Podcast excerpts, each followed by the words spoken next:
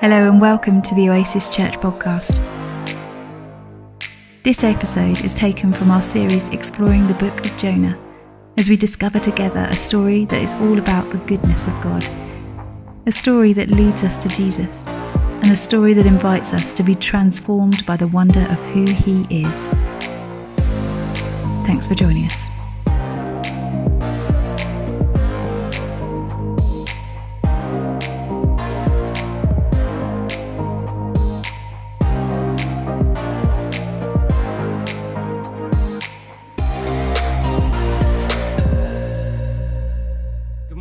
Everyone. If you don't know me, my name is Adrian, and it is good to be with you, whether you're here in the room or you are there online. And a particular welcome if you're new around us. Uh, we do hope that you'll feel welcome here, and hopefully, uh, we'll get to know you if we've not already done so by the end of our gathering today.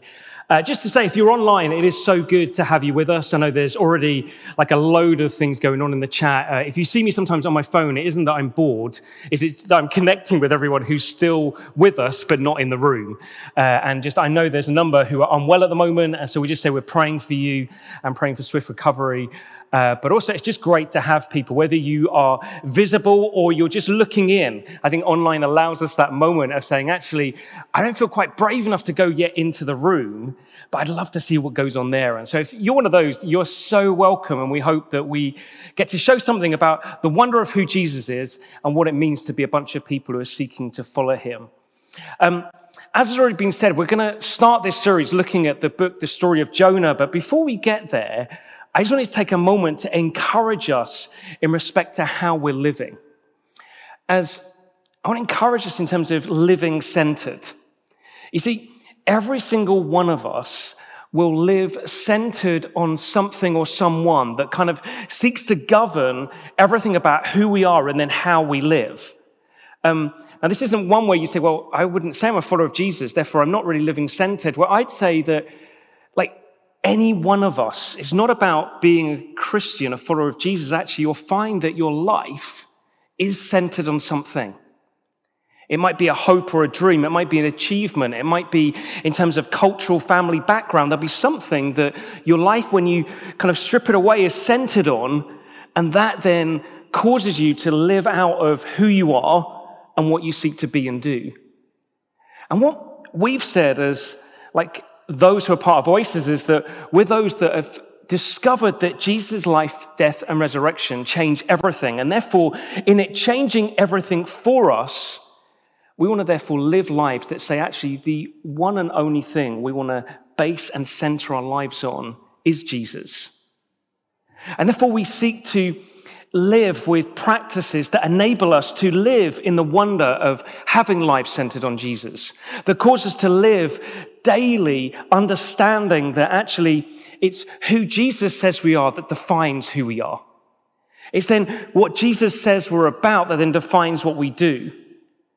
But that isn't something we kind of just kind of put our finger to the wind and say, well, what's going to happen today? Rather, as I said, we, we take practices that enable us to kind of live in light of who Jesus defines us to be and what Jesus defines us to do. And we have different practices that enable us to do that. And so you'd have already heard one of the words that we talk a lot of as a family, as a church, and that is that we seek to pause, that we encourage one another to pause daily. Uh, to pause daily within our lives in order that we center, center on the wonder of who Jesus is. In order that in centering on Jesus, it then defines us as we continue in our lives. And so we say we want to practice daily pause, center, continue. But in that centering, it can sometimes be like, what do we do then to ensure that we stay centered on Jesus? And there's lots of different practices that we seek to do that enable us to do that. And we've got a whole booklet called the Pause Discipleship Guide that enables us to kind of encourage one another in the kind of practices we can do that cause us to stay centered on Jesus. But in this moment, as we're about to take the next six weeks or so to look at the book and story of Jonah, we felt like it'd be a good moment to encourage each of us to examine and to pick up again that practice of reading scripture, of reading the Bible. As the Bible isn't a chore, but actually is something that is there that is to do you and I good. And it's something that we're invited in to read and to explore and to discover the wonder of what is revealed here. Because what we discover through the Bible is the story of who God is and who we are being caught up in his story. And therefore, it isn't something that, that actually we kind of think, oh man, I better do that. But rather, it's an invitation to daily seek to know the life that God wants to bring you and I and the joy that that then brings. But sometimes it can still feel like, well, where do we start then? And so what we thought we'd do is just in this moment, over the next six weeks, is to call all of us to say, actually, within all that we're doing, why don't we just pick up this practice? Because I'm a realist. I recognize all of us will probably say, if we follow Jesus, oh yeah, I can see the Bible's good. But to be honest, sometimes it feels hard to fit in. Now, some of you like, never. Daily. Always there. There's no condemnation, there's encouragement wherever we're at, wherever we're someone who says, Oh, yeah, I can see it's there, and occasionally I pick up. Pick it up, or someone who says, No, this is built into my life. I want to cause us and call us over the coming six weeks to encourage one another to be continuing to dive deeper, to explore and to be enriched through the wonder of what God wants to reveal to and through us as we read the Bible. And therefore, what we've done is we've picked up, as we often do every so often, we haven't done this for a while because we've not been in person, but we kind of put together practices, and these will kind of get handed out some magical way. And in this, it's a practice that helps us to understand how then we read our Bible. Because sometimes it can just feel like, where do we start? What do we do? And you can find yourself like flicking through, thinking, okay, where, where's a verse that could make it kind of feel okay today? Was actually what we've done is through this, we've kind of looked at like what we read, when we read, and then how we read. I'm not going to go through this in this moment, but rather like encourage you over the next week, just spend some time looking at this. And spend some time then saying, okay, how can I then cause this to define how I then seek to try and build in a daily rhythm of reading the Bible? Not in order that I can tick a box at the end of the week and like high five everyone saying, look at me, I read the Bible this week. No, no, it's because it's going to do us good. It's going to bring us life and it's going to bring us joy. And I encourage you, if you're part of a small group, why don't you kind of seek to encourage one another to get doing this? That doesn't mean that like you're cracking the whip saying, oh no, you've messed up, you didn't do it yesterday. Rather that it's that moment of saying, no, let's get alongside each other and say, how's it going? Like, let's give ourselves to it. All right, you missed the last couple of days. Don't worry, today's a new day. Let's get on with this. And maybe a great place to start, as I say, in terms of what we read, is we find ourselves grounded, firstly, I'd say, in a book, is maybe we give ourselves over the next six weeks to just exploring this story and book of Jonah. It's like a page and a half of the Bible. And what we'll find is as we explore this, God is going to reveal so much to us. Now, maybe you think, well, I'm not sure if I could hang out there for six weeks. Or maybe for you, it's like saying, well, take one of the accounts of Jesus' life. Maybe look and base yourself in the book of Psalms. But I'd say do something that says, over the coming six weeks, I'm going to build this practice in in a greater measure realistically uh, within my life over the next six weeks. Why are we doing it over six weeks? Well, because they say generally it takes six weeks to build a practice into our lives.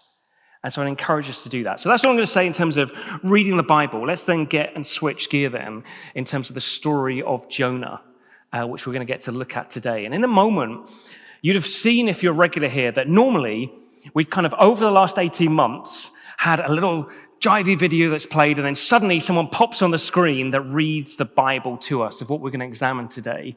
And you've probably seen already that that hasn't happened. That's because in a few minutes' time, I'm going to invite four friends to read the whole of the story of Jonah to us. And why we're going to do that is because I think before we zoom in into different elements of the story, it's important to zoom out to see the wonder of what this story is all about. And therefore, this morning is going to be more about listening to other people than myself, which is probably good news for many of us. But in it, what I want us to see and hear is what God is going to reveal to us through this story over the coming weeks. See, what we're going to discover is that This story isn't simply a story about Jonah and a big fish. I don't know if you've ever heard of the story of Jonah, and probably if you have, you've heard of it, of Jonah and the big fish. Or maybe you heard Jonah and the whale, which is like a way of people trying to pry and kind of figure out, well, what on earth is that? What we're going to discover over the coming weeks is actually this is a story that doesn't have a lot to do with Jonah. It's a story that is way bigger than Jonah. What I want us to see over the coming weeks is actually this is a story that is intricately and beautifully written. See, we're used to reading novels, stories, where actually it's just dense in terms of text. So it will use many, many words to describe situations, to try and get us to use our imagination. And so you'll read a novel and it'll describe an individual and it'll spend like two pages, like describing something about that individual's background, that individual's kind of story, why they've got to this moment was actually going to find in Jonah, which is the way that you find in the Old Testament, which is the bit of the Bible before Jesus, is that when stories are told, they're told with minimal amounts of information. There isn't the kind of dense texts that are there to describe individuals. Now, it's there because actually, them giving key parts of information means that it's to kind of cause you to think back on things that you've read around the whole of the Bible. Now, for some of us are thinking, but I haven't read the whole of the Bible. What are we going to do here? Well, that's why we're going to do this together over the coming weeks. We're going to find things out of as we read this, we realize, oh, right, for the original hearers, oh, they sort of triggered all of these stories.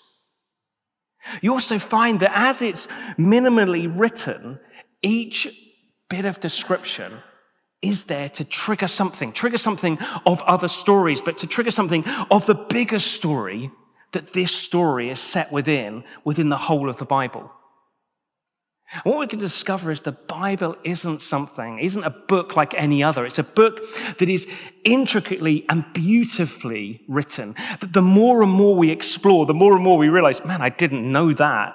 I realize how much I don't know, but how much there is to know and causes us to find that sense of life and joy to be found in reading the Bible. Next, I think that we're going to find that this is a story that challenges us. That's the point. We're going to find at different moments that we find ourselves feeling like we're like different individuals or groups of people in the story. In actual fact, it's going to end in a way which we will find totally unacceptable as Western individuals. Because it's going to end in a way that is not conclusive. Every story that we pay money to read or to watch has to have a conclusion. If it doesn't have a conclusion, we're left thinking, well, what was that all about? You can't leave me thinking, oh no, what do I do with this? But that we're going to find through this story, that's exactly where it leaves us. Thinking, well, what are we going to do with this? Because the point of this story is it's to challenge us whether we're hearing it for the first time or the hundredth time. We're going to find that it's a story that is comic. I think sometimes we can think, no, no, God's very serious. Yes, God is one who, when he says truth, it is truth, and he doesn't lie. But God is also a God of laughter, a God of joy. And therefore, you find within this story that it's a story that is comic, that has satire in it. You know, there's moments that we're going to find out that in chapter two, where we find that Jonah is in the belly of this big fish, kind of seems to kind of say a load of stuff, and then the response is, and it will be doled down within our translations, is that he's like vomited out. And it's like meant to be this moment of like us figuring out, well, who is Jonah and why would he be vomited out? Because it's quite a comedy thing, being vomited out of a big fish. And that's the point. There's going to be moments within it where we're going to think that's deeply ironic. You know, as British individuals, we love irony. We love those facts where you think, oh, well, if only they knew that. And we say it with that voice, don't we? I'm going to find that through Jonah, there's these moments where we kind of look in and go, oh, oh, I get that. And it's going to make you smile. Because what it does when we find something funny is it opens up our heart And just to kind of warn you, when your heart gets open, it's in order that we then feel convicted. How quickly you can find yourself laughing at something and suddenly realizing, oh no, I'm laughing at myself. This is me. So we're going to find it's a story that is comic. Two more. We're going to find it's a story that is all about God's loving kindness. That's what this story is ultimately about. That we're going to discover along the way that God is more loving than we ever allow him to be. In actual fact, we're going to find sometimes that actually God is more loving that causes us to think that is scandalous and that can't quite be right. And then lastly, I'd say we're going to discover that through this story where we discover Jesus. Now, at this point, you're thinking, oh, no, no, no, this is before Jesus. Like, how can Jesus be in this story? Well, in Luke chapter 24, we haven't got time to read this. It's a story where Jesus is resurrected back to life and he's died on a cross. His friends, his disciples have seen him, seen him die and they just don't understand what's going on. And then there's these rumors that some of his friends have actually seen him risen from the dead. And people are like, this cannot be true. And two friends of Jesus are then on a road of disappointment back to Emmaus from Jerusalem. And on that road, they're kind of thinking, what on earth has been going on? We thought Jesus was the one who's going to rescue us, and he's died. And now there's these rumors that he's alive, but that can't be true.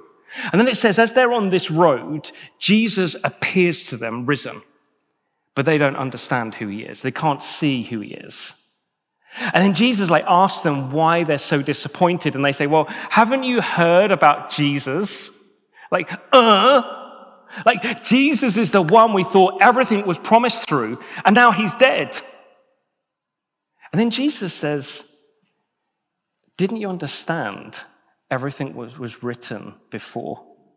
And there's this intriguing verse in verse 27 where it says, Then Jesus took them through the writings of Moses and all the prophets, it must have been a long journey, explaining from all the scriptures the things concerning himself.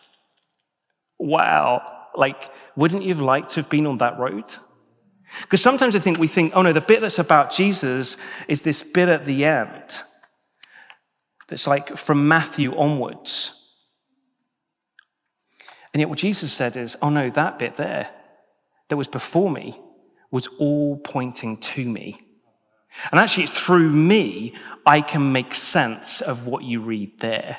See, sometimes I think as followers of Jesus, we can think, oh no, that bit, that's quite, one is, that's a lot of text, isn't it? That bit's like less text. So if you're wired like me, you're thinking, let's just focus on the less text. But also, sometimes that bit can feel hard to read.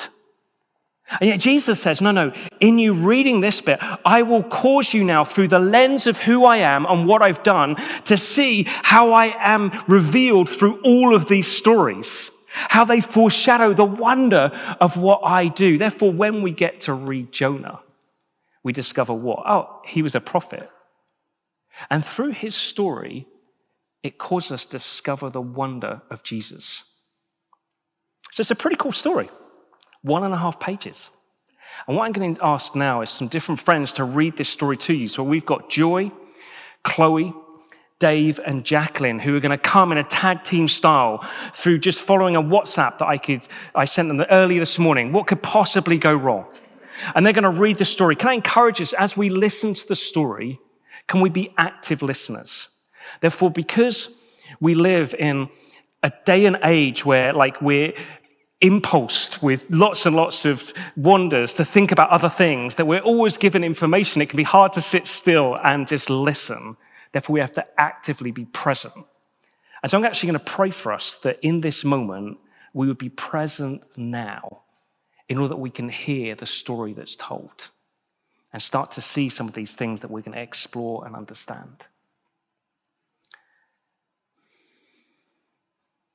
God, we thank you for the wonder of the Bible. We thank you for the wonder of how it reveals who you are and therefore who we are as we get caught up in your story. And we just ask now, whether we're at home, whether we're in the room, we just pray, would you cause us to be present in this moment now?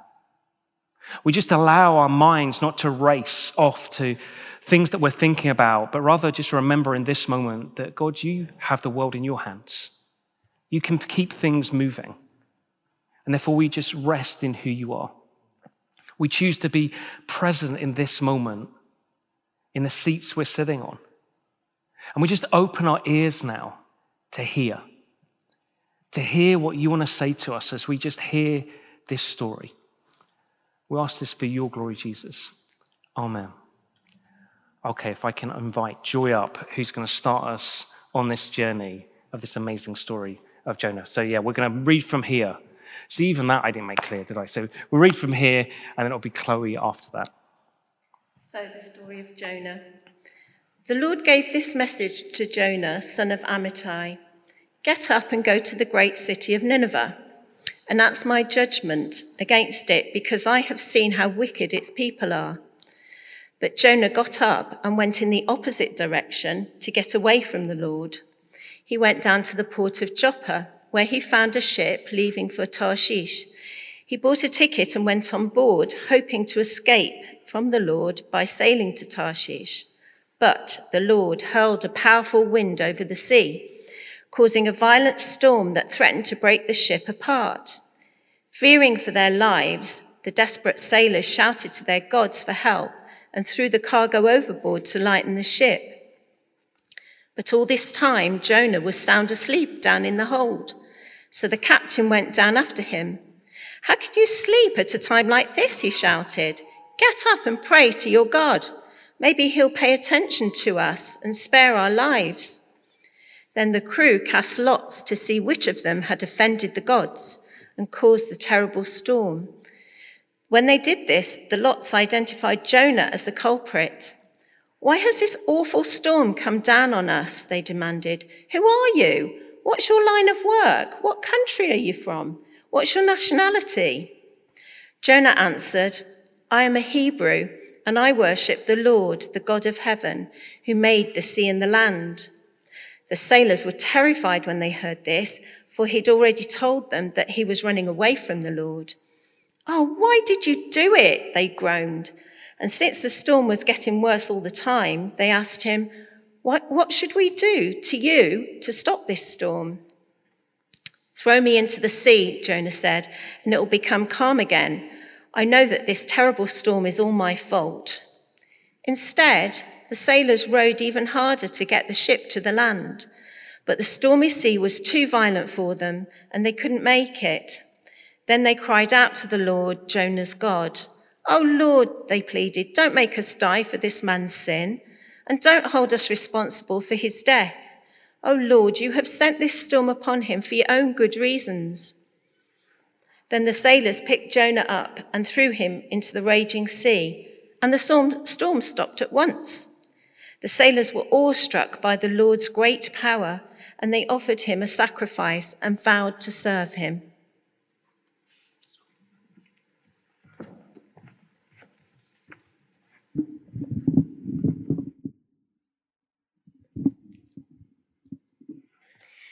Now the Lord provided a huge fish, fish to swallow Jonah, and Jonah was in the belly of the fish three days and three nights. From inside the fish, Jonah prayed to the Lord his God. He said, In my distress, I called to the Lord, and he answered me. From deep in the realm of dead, I called for help, and you listened to my cry. You hurled me into the depths, into the very heart of the seas, and the currents swirled around me. All your waves and breakers swept over me. I said, I have been banished from your sight, yet I will look again toward your holy temple. The engulfing waters threatened me. The deep surrounded me. Seaweed was wrapped around my head. To the roots of the mountains I sank down. The earth beneath barred me in forever. But you, Lord, my God, brought my life up from the pit. When my life was ebbing away, I remembered you, Lord, and my prayer rose to you to your holy temple. Those who cling to worthless idols turn away from God's love for them, but I, with shouts of grateful praise, will sacrifice to you. What I have vowed, I will make good. I will say salvation comes from the Lord. And the Lord commanded the fish, and it vomited Jonah onto dry land.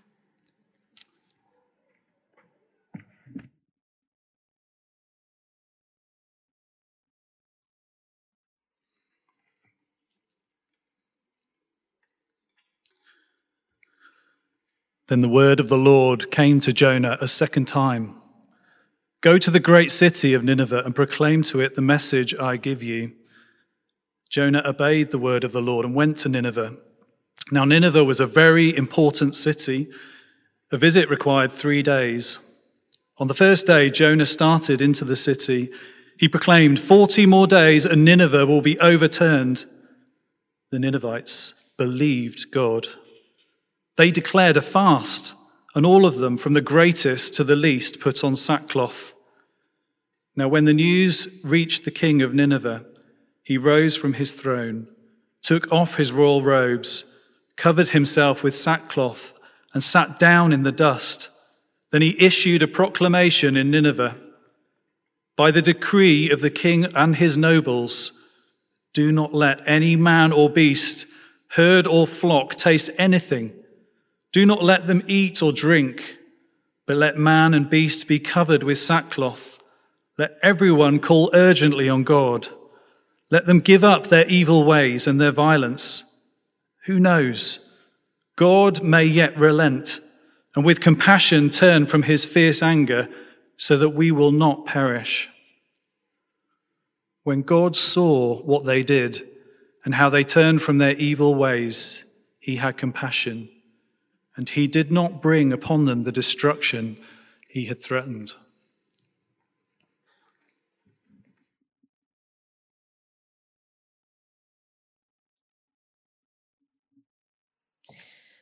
But to Jonah this seemed very wrong, and he became angry.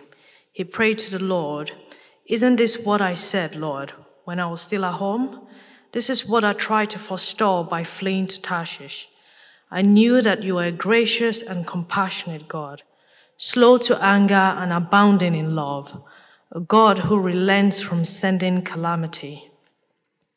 Now, Lord, take away my life, for it is better for me to die than to live. But the Lord replied, Is it right for you to be angry? Jonah had gone out and sat down at a place east of the city. There he made himself a shelter, sat in its shade, and waited to see what would happen to the city. Then the Lord provided a leafy plant and made it to grow up over Jonah to give shade for his head, to ease his discomfort. And Jonah was very happy about the plant.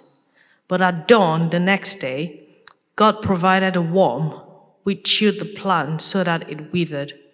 When the sun rose, God provided a scorching east wind and the sun blazed on Jonah's head so that he grew faint.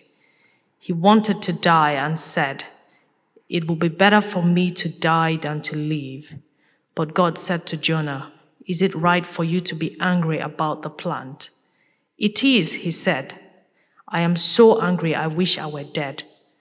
But the Lord said, You have been concerned about this plant, though you did not tend, tend it or make it grow. It sprang up overnight and died overnight. And should I not have concern for the great city of Nineveh, in which there have been there are more than a thousand, uh, a hundred and twenty thousand people who cannot tell their right from their left, and also many animals.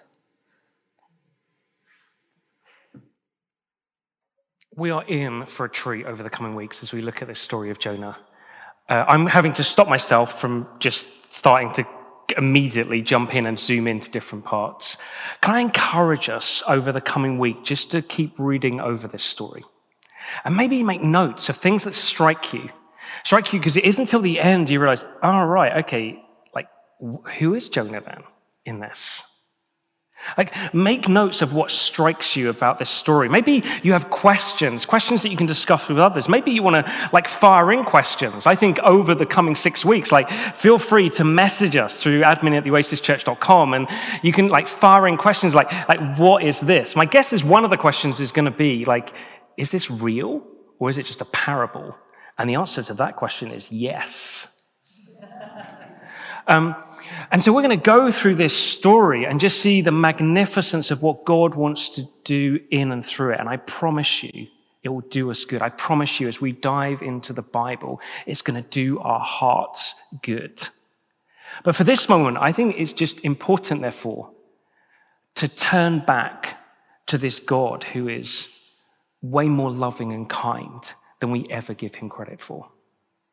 And allow him to come and minister to our hearts again. And we're going to do that through song. So I'm going to ask uh, Abby and the rest of the band to join uh, me at the front. And we're just going to stand, if you would, just where you are, and just allow just the wonder of who God is to speak into our hearts. And use these songs as like a prayer of saying, and God, would you use your word, your Bible over the coming weeks to reveal more and more the wonder of who you are and who I am revealed through it.